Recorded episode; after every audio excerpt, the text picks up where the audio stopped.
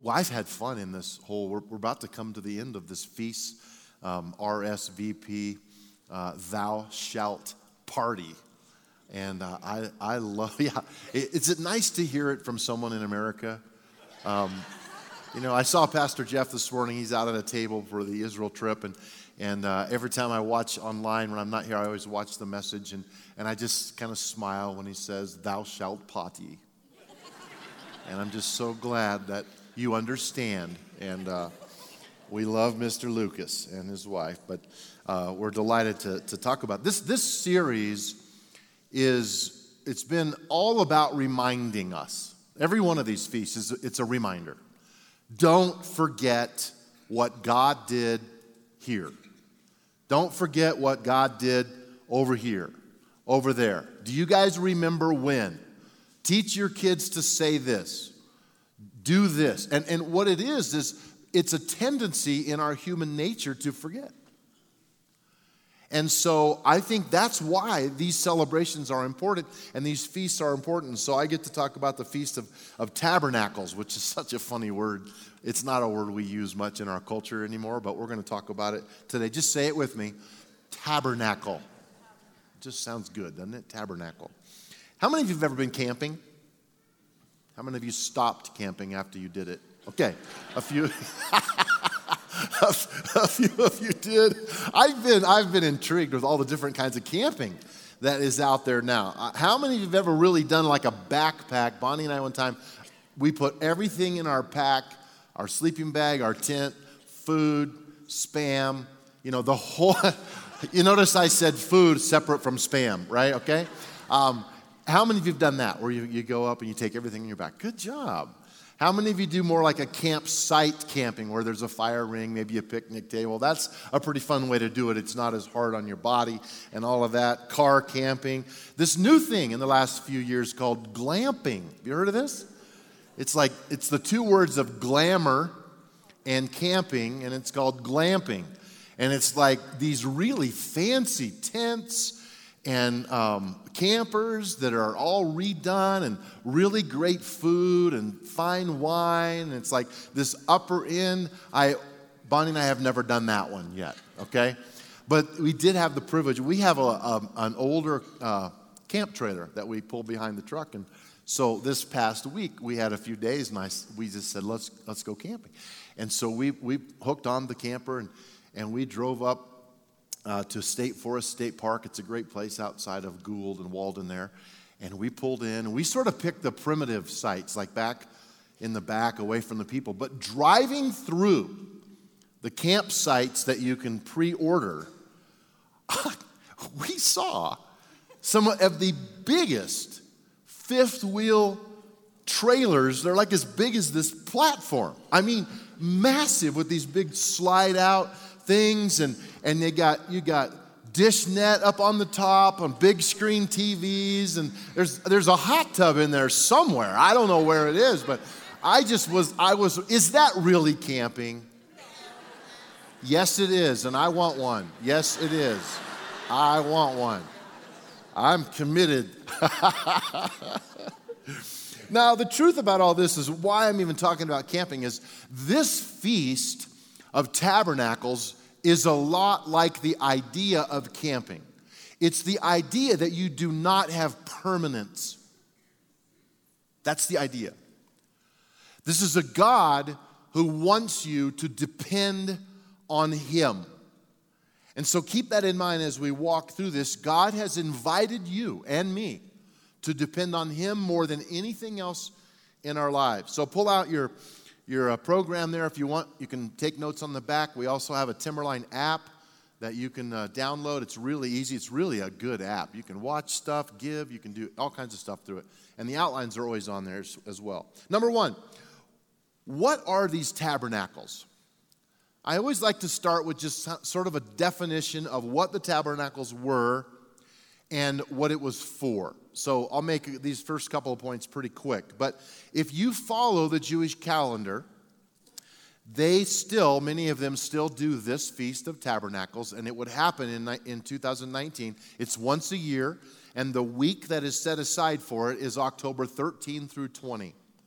And there are some specific dates, even in Scripture, about the Hebrew calendar and when this feast is supposed to happen. It is uh, these booths, so, some people call them booths. Your Bible might even say the Feast of Booths. Booths. It just it's hard to say. That's a, okay, I'm with you. B- booths. It is hard to say, but they're little shelters. We have a pic of one that is an actual tabernacle in someone's backyard who is celebrating this particular thing. So you see their house on the left, but look at what they've done in their backyard. They have built a, a, a non permanent structure like a tent or a piece of canvas, and they've put a table in there because that's very important. Because this, this feast involves a lot of really good food. Praise God. I'm glad God likes good food. So, what, what a family typically these days, they don't live in that shelter the whole week, but they will go out there throughout the week. They will give thanks to God.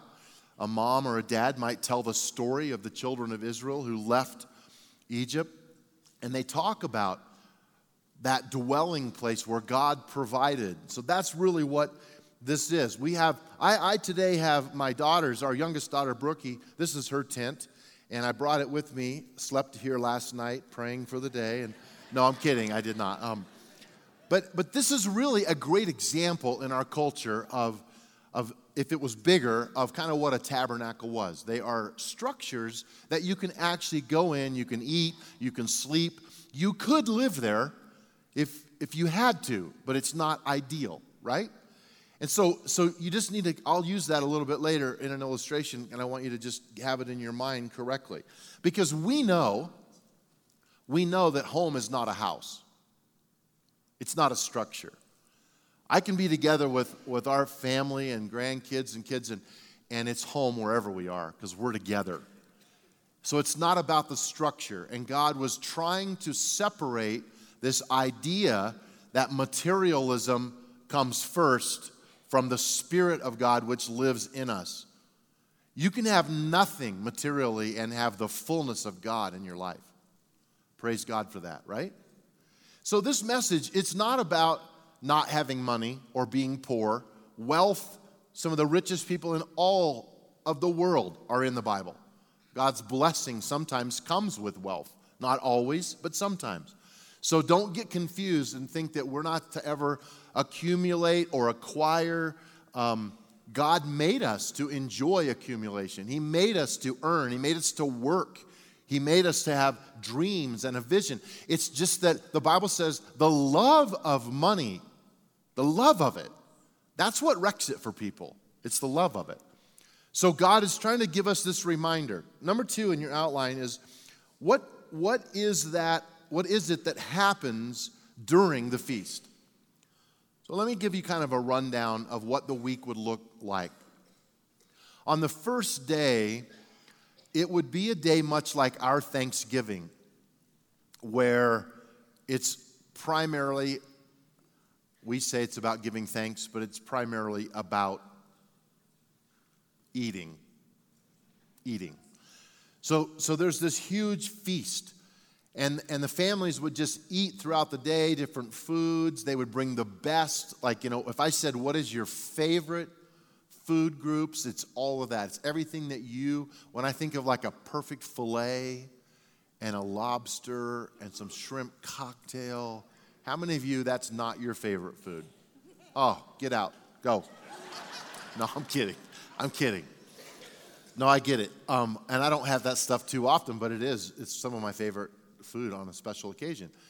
But it would be their favorite foods, and they would just really enjoy this big meal. Then they would just live in and out of that tabernacle, that shelter, and talk about God and talk about the delivery. And, and here's the thing in our American dream, if I can use that phrase, I think most of you would know what that means. We are really set on establishing ourselves in having things that we believe are permanent. This feast is a reminder that when you walk with God, nothing is permanent. God is the provision for all things. So they would, they would say this certain psalm during this feast. It's Psalm 118, verse 25, and they would repeat it over and over. And it goes like this Please, Lord, please save us. Please, Lord, please give us success. They would, they would repeat that. Now, this feast has to do with the fact that God took Israel on a journey. If you were here last week, you heard Pastor Jeff talk about some of the things that, that he's doing with eternity and the soul and the new man and the new body and some of the things that can happen. But, but God was saying, Here on this earth, I want to be your provider. And he wanted Israel to remember when they left the bondage of Egypt. Remember, even one of the feasts is don't leaven your bread. Remember that? Because you're going to be out of here fast. So when I say go, you go. Well, you don't have time to take your house, you don't have time to take brick and mortar. So they ended up being caravan people, tent people, shelter, tabernacles. And they dwelt in these tabernacles. Every time they would stop, God would provide. God's saying, let's go on a journey. Now, just the last thing with point two is this. In John chapter 1 in the New Testament, Jesus is coming to earth, and John the Baptist makes this big declaration about the Word becomes flesh. It's actually John, the, the writer, who's writing John, but John the Baptist ends up baptizing Jesus. But it's this idea that the Word becomes flesh. Who is that referring to, the Word? Jesus. So let me read to you what happens. This is a very important verse in understanding this word tabernacle. So the word became human. This is John 1:14. And made his home. That's a perfect phrase among us. He was full of unfailing love and faithfulness. That little phrase, made his home, some of you have a Bible that says dwelt among us. Guess what that word is in the Hebrew equal? Tabernacle. Jesus left heaven and he came to earth to tabernacle with us, to dwell with us, to be among us, to live in us. So we have a God who not only comes down from heaven, but he wants to be specifically involved in our daily routines, and he wants to be our provider, and he wants to be the source of everything in our life. Everything. Not just food and clothing and shelter, but everything our spirit man, our freedom, our joy, our expressions. He wants to live, wants a tabernacle with us. Number three, the purpose of this feast is to be reminded to depend on God. Now, we all, in my little, you know, Christianese mindset, sometimes when, when I would hear a pastor say, Are you depending on God? My initial answer would be, Sure, of course I am, every day. But I would invite you to take a little closer look at your life. Now, this is not a guilt trip sermon, so I'm not trying to dig up anything and get guilt thrown on you, but I want you to evaluate. How much dependence do you have on God? Seriously. How much dependence do you believe you have on God? In, in Leviticus chapter 23 is where this feast is declared by God. And I'm going to read it just so you can see where it is in Scripture. Leviticus 23, starting with verse 42. For seven days you must live outside in little shelters or tabernacles. All native born Israelites must live in shelters. This will remind each new generation of Israelites that I made their ancestors live in shelters when I rescued them from the land of Egypt. And then this, this big proclamation I am the Lord your God. That's a very important statement. He's saying, You lived in these little shelters which were not permanent. Why? Because I am the Lord your God. Because I am the provider of the things in your life. That's why you don't have to have a permanent residence, because I am God and I'm the provider. I was thinking about what this meant. So, how did they travel back in the day when they left Egypt? Do you guys remember? In the daytime, what was it that they followed? It was in the sky a cloud. God literally used a cloud in the sky and he said, Follow that cloud. So, they don't know when this is going to happen. They wake up one morning from their tabernacle, they walk outside, the cloud starts moving, the horn sounds, and everybody goes, Whoa! All right, grab your tabernacle, let's move. And boom, off they go. They don't know. What was it at night? A ball of fire. Up, oh, we're moving. Everybody pack up. You know, if you if you move a lot, you get rid of junk. Would you agree? Some of you have lived in the same house for 20 years. I never want to clean out your attic because you thought you would use that stuff, right? How many of you know what I'm talking about?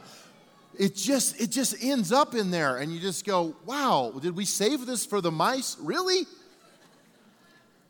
So what happened is Israel was lean and mean. I mean, they were ready to move. When that cloud moved and that fire moved, they just packed up, folded things down, and boom, they're gone. And that's a picture of the readiness of the church. It's a picture of the readiness of an individual that says, God, you show me. You tell me what to do. I'm ready. I am not being held back by all this materialism and all this stuff that, that I think is mine. Because if you say move, I want to move. God wants to remind us. How did they eat? Manna from where? Are you serious? They don't have food? How many of you, be honest, how many of you actually have food in a refrigerator somewhere right now that, that is yours? Faithless people. right? No, it's common sense. I do too, right? How many of you actually have a, a bar of food or something even in your car right now outside. Yeah, look at all of you. How many of you have food with you right now, like in your purse or something? Come and repent. You have no faith in God. No, this manna, think about this. Now, I, I know we, we know historically, but this is a big deal. I'm getting hungry, I'm walking around the desert, and I don't have an option. We like options, we like grocery stores. I don't have an option. I just look up saying I'm hungry and food starts falling out of the sky. Wow. You talk about dependence. You talk about seeing the hand of God work in your life when He's the supplier actually of your food. I mean, that's a really big deal. And then God says, All right, let's go again. Off we go.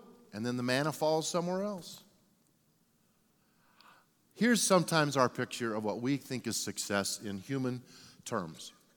Now, let me just write that word up here, and I'm going to ask you to do a little exercise with me. I want you to finish this sentence. It's a definition. Success is, don't say it out loud, but in your mind, finish that sentence. Go ahead. You can write, write it down even if you want to. Success is. You have some thoughts? It's not that easy, is it? As a pastor, you know what the first thing came to my mind was to do the will of God. Well, isn't that just holy and wonderful? just, just so, so nice. Success is doing the will of God. I know it's so spiritual. It's pathetic, isn't it? Well, in a sense, it's a very good answer. But it's, it's the complication of learning the will of God and having the courage to do the will of God. That's where the problems start. That's where the challenges are. And in our culture, we are taught you start your company, you start your family, and success looks like this. I'm going to have a healthy, perfect life. I'm going to make a lot of money. I'm going to love my job. I'm going to employ other people. And then I can say, we say, boy, that person is very successful. Have you seen the house they live in? Have you seen the car they drive? Have you seen what they wear? Have you? That person is successful. And what happens in our culture is we chase that dream. And sometimes we don't even know we are. We don't even know that we're, we're caving in to peer pressure to, to want that new device, to want that new item. And I'm a gadget person, so I'm always tempted by this. And I've, I've really had to go deep in my own heart and say, God, what is it?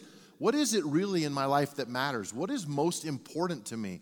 Because that's really not success. Let me show you what this picture looks like of real success in God's eyes.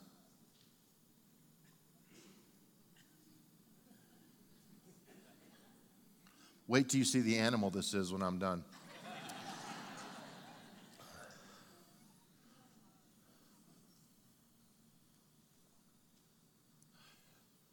It's a journey. Here's, here's what happens you, you might have a downtime in your life and you're right in the will of God. You might, you might spin you might be in a spinning mode right now and it feels out of control and you can't see what tomorrow holds, and you're right in the will of God. And you know what he's doing? He's tabernacling with you. I think I made that word up, but I like it. He's tabernacling with you. He's with you. He's with you in all this. And then you have a big upturn. Wow, that was nice. Oh, I guess it didn't last long. This is the real journey in real life that God intends for us to have because we don't know the future. We cannot create the future. You, you can go to seminars all day long and say, create your own future, dream the dream, and make it happen. Well, at the end of the day, if you belong to God, you're going to submit your life, you're going to surrender your life, and you're going to say, Your plan is what I choose. You show me the way, and I will go that direction. God wants to remind us that He is in control, that He is our God. That's why we have the Feast of Tabernacles, so that Israel would not forget that He is a God who takes us. Now, that takes us to the fourth point. Am I living with the temporary mindset? Am I living with this temporary mindset that says, I, I realize how fragile all this is? And I have to go to this, this passage over in Philippians where Paul is writing to the church in Philippi. And he's talking about that, you know, his, his greatness in a sense um, his Jewish tradition, his education, all the things he's accomplished in his life, and then he just stops and says, All of that is worthless compared to the love of God. It's in Philippians chapter 3, verse 7. Look at this. I once thought these things were valuable, but now I consider them worthless because of what Christ has done. Yes, everything else is worthless when compared with the infinite value of knowing Christ Jesus, my Lord. For his sake, I have discarded everything else, counting it all as what? Garbage, so that I could gain Christ. Let me let you in on a little secret. Some of you have a translation that says dung instead of garbage. There's even a worse word that's more like the Greek word here. It's a low life word. All that stuff is dung. When you compare it to the love of God, none of that matters. Don't let that hold on to you because you have this. And this is much more important. I have a wonderful memory of a, a man and his kids. He's, he's home with the Lord now, Dr. David Irwin. Um, he was a missionary and a strong leader. He created tons of wonderful opportunities for people around the world in his missions mind, and he was brilliant. And when he passed away, he had a lot of people at his funeral, a lot of nice things said, but when the kids started cleaning out his, his desk at home, they came across a file and they pulled the drawer open and it had all the tabs. You know how you put tabs with things on about what's in the file? And he literally had a file with a tab on it that said dung. D U N G. They were kind of afraid to open it. it's like, what is in here? They pulled that, the legal size, they opened it up, and there were three pieces of paper in there. And you know what they were? They were three certificates of his three doctorates. Now, if you have a doctorate and you hang it on your wall in your office, good for you. I'm for that. So don't take this wrong. But here's a guy who, for whatever reason, decided that that's really what that was in comparison to the love of God.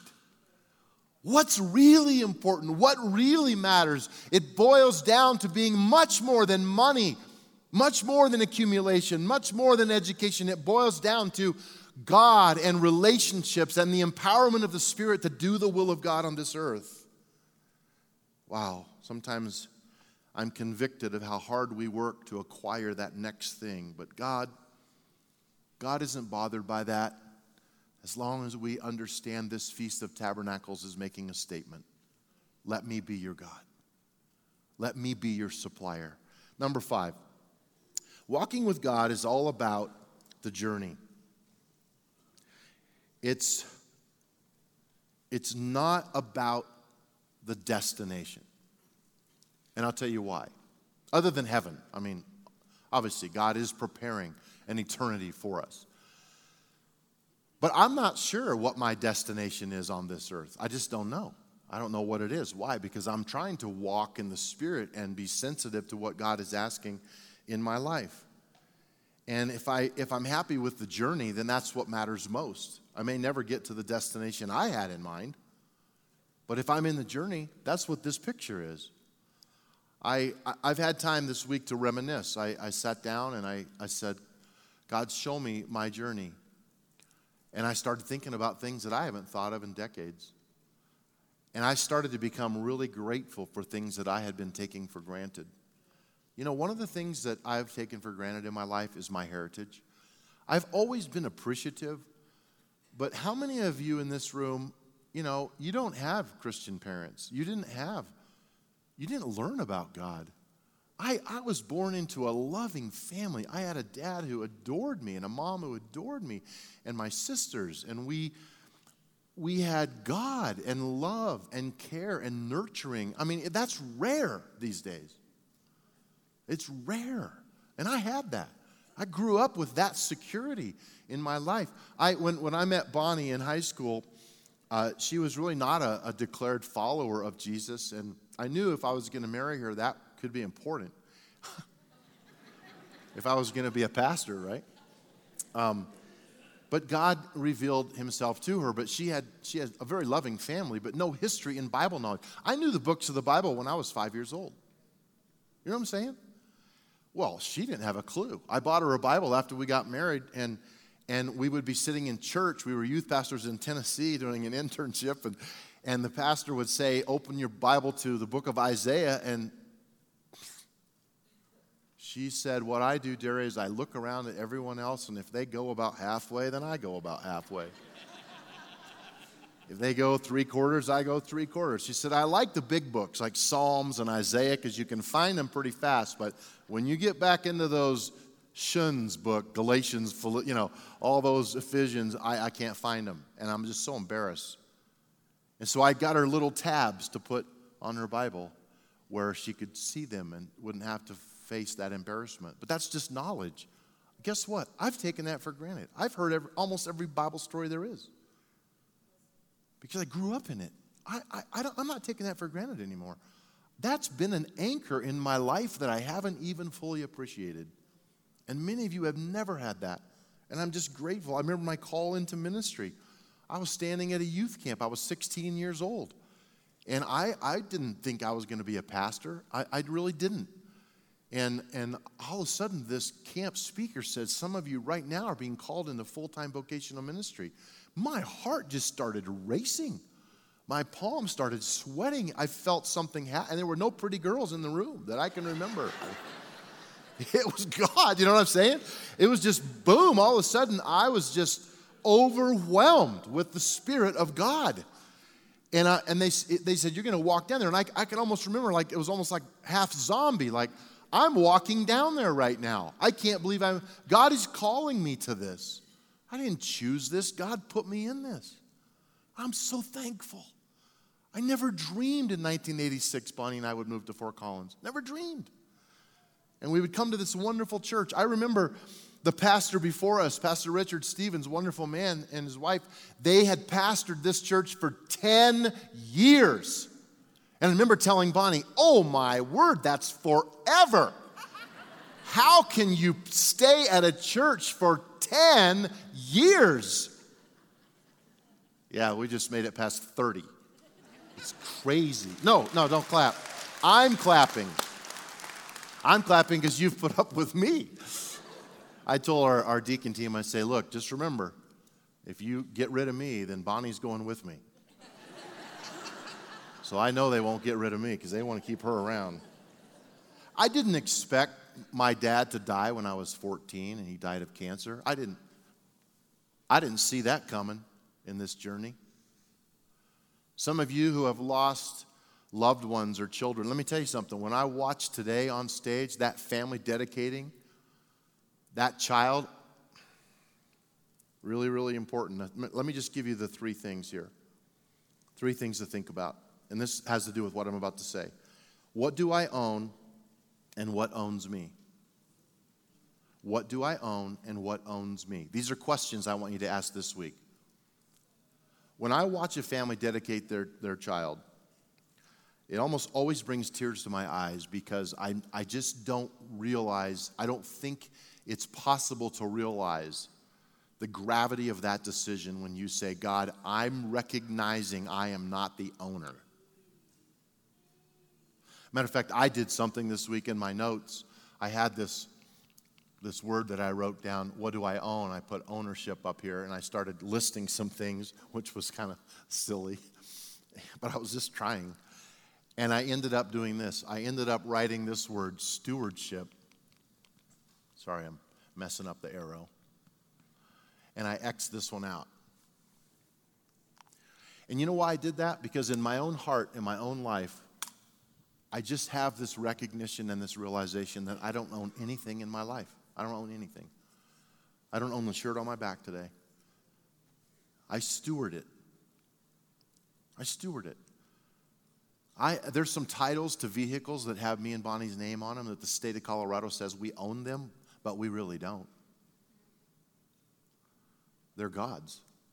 say, well, that's kind of over spiritualization. No, it's actually reality. You know why?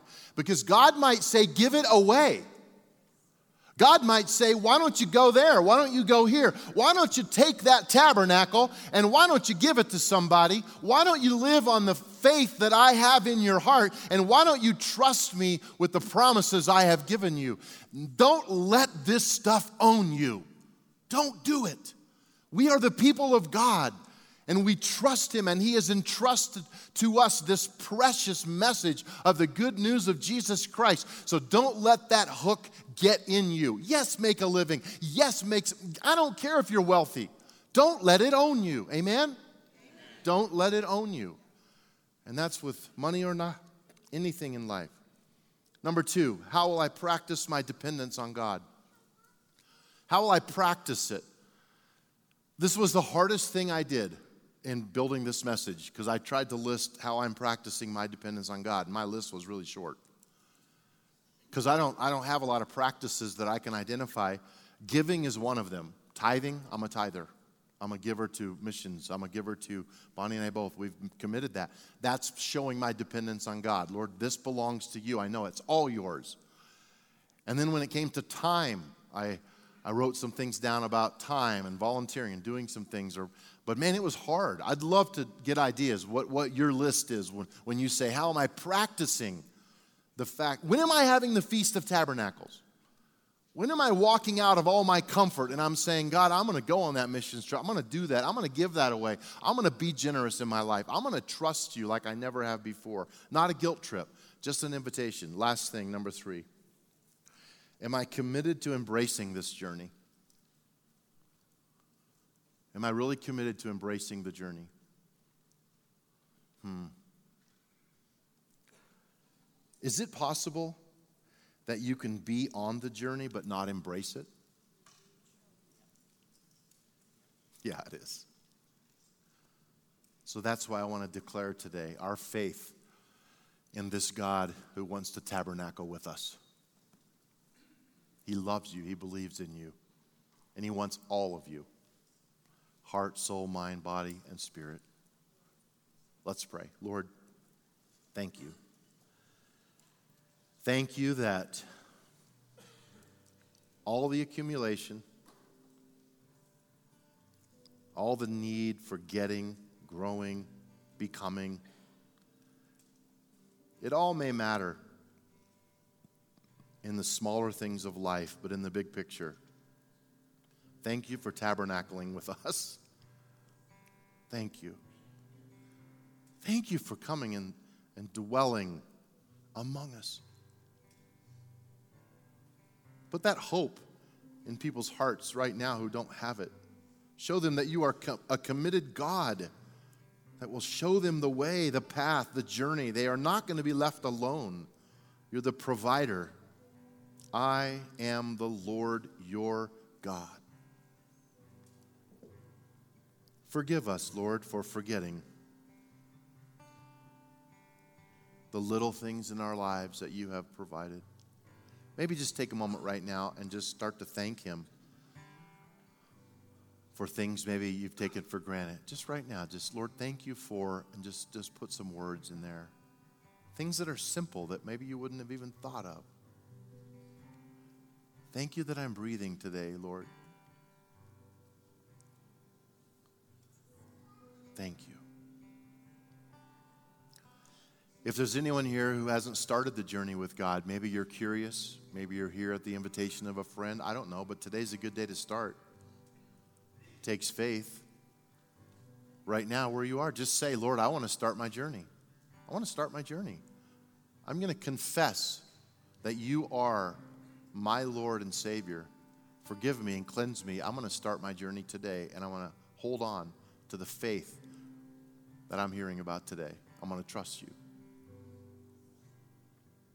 Lastly, Lord, I pray for those who need peace, who are struggling with anxiety, worry. It's hard to live with palms open and not grab it and not own it, but to steward it.